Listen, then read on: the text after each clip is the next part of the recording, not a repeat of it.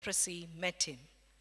They stood at a distance and called out in a loud voice, "Jesus, Master, have pity on us."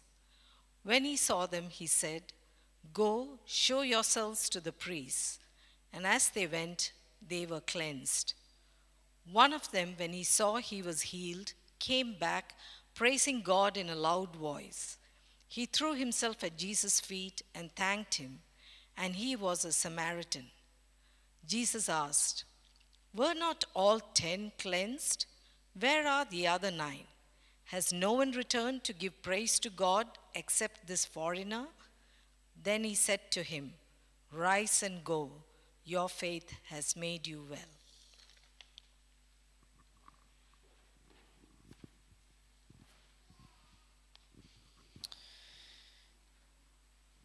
All right, now that is a pretty amazing story right there.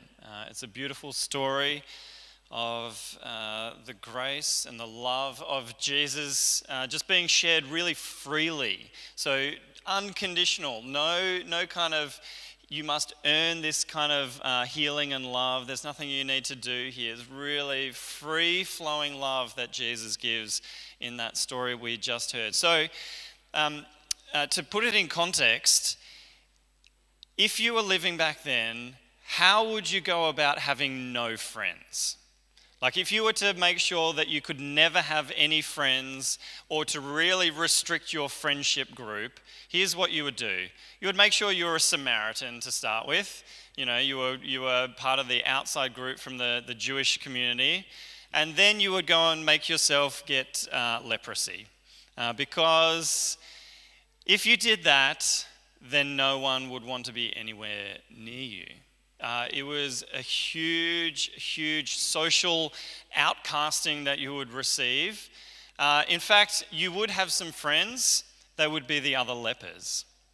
They would be the other people with leprosy. So when we hear this story about Jesus interacting with 10 lepers, they were each other's community. They were kind of this sub-community, 10 people, because no one else would interact with them. They would have no job. They would have nothing to do. They were completely dependent on the kindness that people might leave food for them, but they would leave it, walk away, and then they would come in. There was a huge fear around leprosy. There's no known cure. It's known that these skin diseases are contagious, so stay away.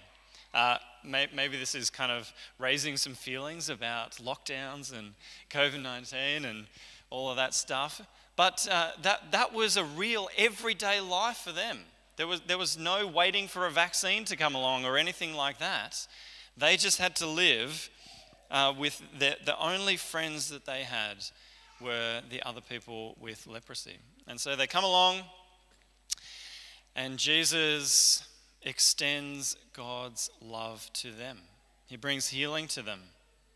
And that is the kindness of God. It's a beautiful, wonderful story where we see there the kindness of Jesus.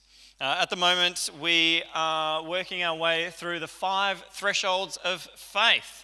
So we're talking about I Once Was Lost. This is a book. We'd encourage you, if you haven't purchased this book, go and buy this book. And it's a very short one, easy read, but very, very enlightening. And we're wanting everyone to be thinking around these 5 thresholds of faith.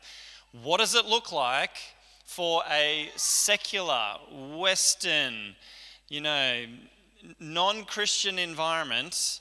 What does it actually look like for people to become a Christian in that? What are the steps that they go through when they are having nothing to do with the Christian faith, nothing to do with the church? Western society often can be quite anti-Christianity. What does it look like when people actually choose to become a Christian? And what they've noticed is that people move through these common 5 thresholds. Through a lot of research, a lot of conversations with people who have become Christians, they've talked through what are those stages of their journey, and they've identified time and time again, these are the 5 things that commonly occur for them. So we've looked at trusting a Christian, how important it is to just at least have one other Christian in their life, but the more the merrier, I guess, the importance of trust, but then also the importance of asking questions. When faith is kind of built by asking questions and really being curious. So you might trust another Christian, but if you never become curious about the Christian faith, you don't progress any further. But once you start asking questions, you also need to be open to change. If you really love how your life is and you don't care for doing anything different, you can be curious about the Christian faith, but you're certainly not going to go any further. You might have conversations, but if you're not open to change in your life, nothing happens. But then there is another step after that, and that's what we're looking at today, which is seeking after God. And we kind of see the difference here in the 10 men with leprosy. So perhaps They had a sense of trust around Jesus, all 10 of them, because they call out, they cry out, have mercy. So there's a sense they know that Jesus has something to give them. There's some bedrock of trust there that there is something that Jesus might be able to provide to them. So a sense of trust there. They're curious enough to find out if this guy can do anything for them. They're open to change, as you would be if you had leprosy. I want my life to change. I don't want leprosy anymore, thank you very much. They're very open to change, but when that change comes, when that healing comes, when they see something about the goodness of God's kingdom, of heaven coming into their lives, of restoration coming to them, one of them, makes a step back to do anything about it, to make any sort of acknowledgement in their heart about what has happened for them. And the other 9, perhaps they're really thankful. They're certainly open to this new change in their life. But are they seeking after God? Are they actually seeking after Jesus in their hearts? And clearly they are not. And Jesus kind of calls this out, doesn't he? He says, where are the other 9? Weren't 10 healed? But he commends that one who does come back, that one leper who comes back healed, and even says, your faith has made you well. It's a beautiful phrase, your faith has made you well. And maybe you can think now about how Jesus has had an impact on your life. Where have you received healing? Can you recall a time in your life where there's been some restoration? There's been some wholeness in your mind, in your body, in your relationships, where Jesus has brought healing. And the faith that you've had in Jesus, maybe you've been praying for this. You've been seeking after God in this, and he's brought that. It's a wonderful thing that Jesus has been doing that. There's many records in the scriptures of Jesus bringing that healing, and then it's happened throughout Christian history too, hasn't it? Over and over again, people have found that restoration and that reconciliation. And I trust that that has happened in your life too. How this kind of plays out now, you might be able to think of other stories around you and your own story. I want to tell you 2 stories of 2 young men, very similar in many respects, that highlight the difference of moving forward in this or not. One of those young men was Dave. Dave came to do an Alpha course that I was running. Alpha is a short course to ask questions about the Christian faith, for people to discover more and to make some steps in a very open conversation, no judgment, no obligation, etc. So Dave came along to Alpha, and so he had some trust. I think he had some Christians in his life, and there was enough trust that he would come to a church and do this Alpha course. He was curious. He was really curious. He was asking a lot of questions. He was engaged in the conversation over and over again. And he was even open to change. So Dave had struggled with alcohol in his life, and that had caused a lot of pain in his life and damaged a lot of his relationships, and even his body was damaged. And he was open. He was kind of open to change. He was coming to Alpha, and he was looking for a difference in his life. And it was really a wonderful conversation that he was engaging with each week that he came along. And yet, despite him being really open and really curious and actually wanting some change in his life, whenever the conversation came towards some sort of conclusion about Jesus, some sort of destination about faith, or actually kind of landing somewhere, he would redirect the conversation somewhere else. He was open to change, but he was not wanting to land anywhere near God. He didn't want to finish. He didn't want to go on a journey towards Jesus. He loved the conversation. He loved the questions. He was very open to change, but he didn't want to land. Contrast Dave with another young man that I met with regularly, Andrew. Andrew had also struggled with alcohol in his life. In fact, he had not only hit rock bottom, he'd kind of, if you can go below rock bottom, Andrew had gone below rock bottom. And so I was contacted to see if I could spend some time with Andrew. It's funny, there was a day when pastors were the first port of call, like there's an emergency, quick, call the pastor. And the pastor would come in. Nowadays, we're kind of the last resort. We've tried everything else. Call the pastor. But we see it in the scriptures that Jesus actually directs those lepers towards the priests. You know, that there are standard ways that that people are restored in society and things happen. But these days, things might be a little bit different. But anyway, I met with Andrew, and he was certainly not okay when I met him. But there was enough trust that he'd developed in me. He did have a Catholic background, so he'd spent some time in the church. He was curious. We had very open conversations. He was very happy to ask questions about, what kind of difference would faith actually make in his life. He was very open to change. He needed change in his life, and he recognized that. But the difference from there was that he took active steps. He did something about it, and he was hungry. He was hungry for something different in his life. He didn't have a thirst for alcohol. He had a thirst for God. And he even said in his own words that he was trying to fill this empty, vacuous space inside himself with alcohol. He needed something bigger, better, more wonderful to fill that vacuum in his life. And over time, as we met regularly, we had lots of conversations. He was really into Jordan Peterson, and so there was lots of conversations about that. If you're not into Jordan Peterson, that's fine too. But it was part of his faith journey. It was part of his asking questions. And eventually, he actually plugged himself back into his Catholic church.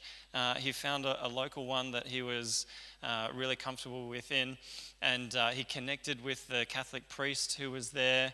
And I thought, wonderful, bless you. Go and connect in with there. I haven't connected with him for quite a while because he kind of made those steps and settled on. But there's a big difference there, and I think some of that difference is that hunger and that thirst inside, where people actually have this internal drive.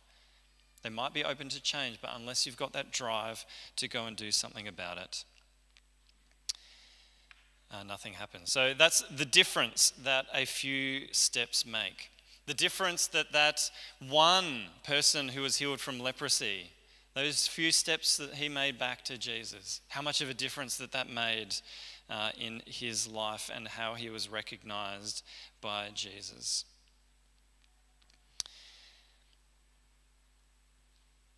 One for me more personally, how has this played out in my life?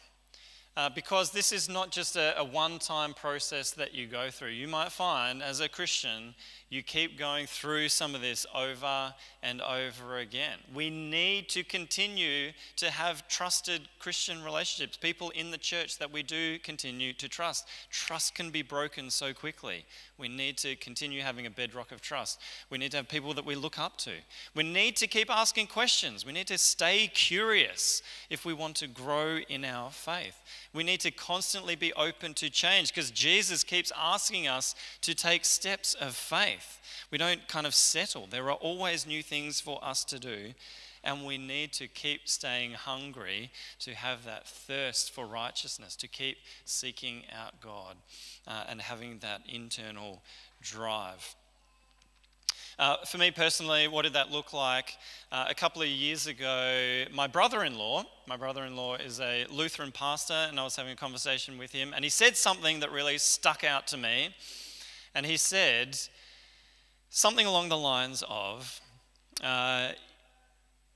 is your gravitational orbit around God, or are you trying to have God orbit around you? And it stuck with me. We're just kind of having a conversation, but it really stuck with me. Am I orbiting around God, or am I trying to make God orbit around me? So if you think of the Earth, right? Very large object, the Earth that we stand on. It has a gravitational pull. It keeps you on the planet, for starters, but it also pulls on the moon. The moon is a smaller object, and so the reason the moon travels around the Earth is because the Earth has a gravitational pull. The Earth is larger, the moon is smaller. I think the moon still has a bit of a gravitational pull on the Earth, and that's why we get tides. It pulls on the water moves around the Earth a little bit, and that's what happens.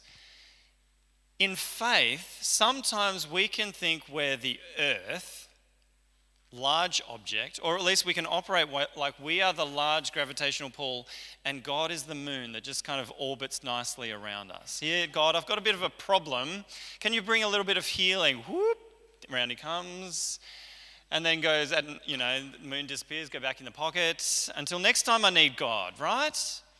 We can function a little bit like that. That God is orbiting around us. But what if we recognize just how large God is, the creator of the universe, that abundant love, the source of all love. God is love, that overflowing love, the one who has shaped history, who sent Jesus into the world to conquer death. The hugeness of God, the one who can raise the dead to life. That's the big God. Maybe we orbit around him. Maybe our prayers are like, the moon tugging on the tides a little bit. I don't know. But if we had that mindset and we operate and we lived, and perhaps, this seeking after God, is less about our kind of energy and what we are going to do, but recognizing the pull of God on us, being open to what God is doing in and through us. So that's the gravitational orbit.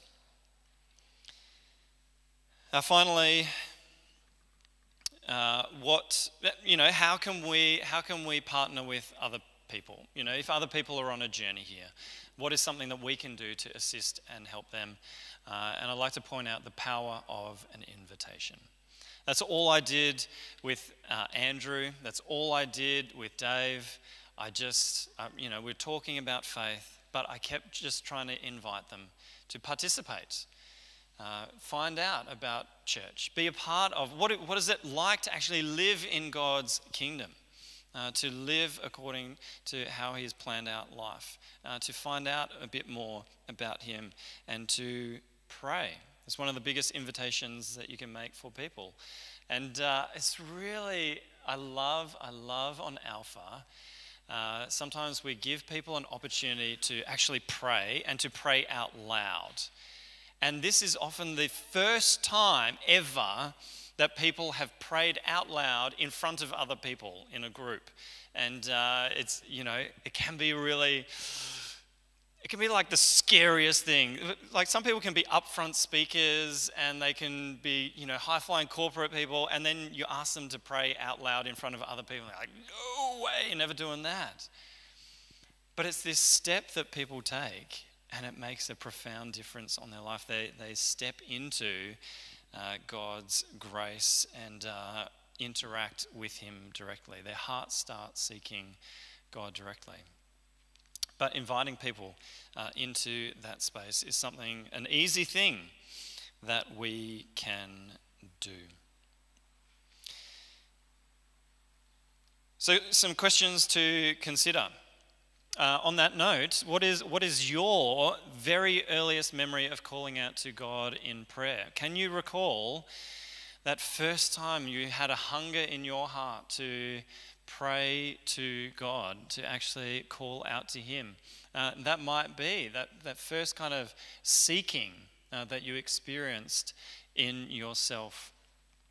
Also, when have you been urgent for the love of God? Where has there been that kind of thirst and that drive and that hunger? And perhaps when have you felt your orbit shift? Some questions to think about. I'm actually going to throw it over to you. Let's make it active. Let's talk about it. Let's have a little moment to think, and then have a chat with some people around you. I'll leave those questions up. If you're online, you can type in the chat if you'd like to share something along those lines. If you do have a memory about calling out to God, if you've had a sense of being urgent for the love of God, when was that? What was that story? And have you felt your orbit shift? Have you ever felt that kind of, I had God kind of rotating around me, but now I recognize just how big God is, and I'm going to shift here. So break into little groups, have a little bit of chat about those or anything else that's stuck out to you. Make it active, own it, and let's go.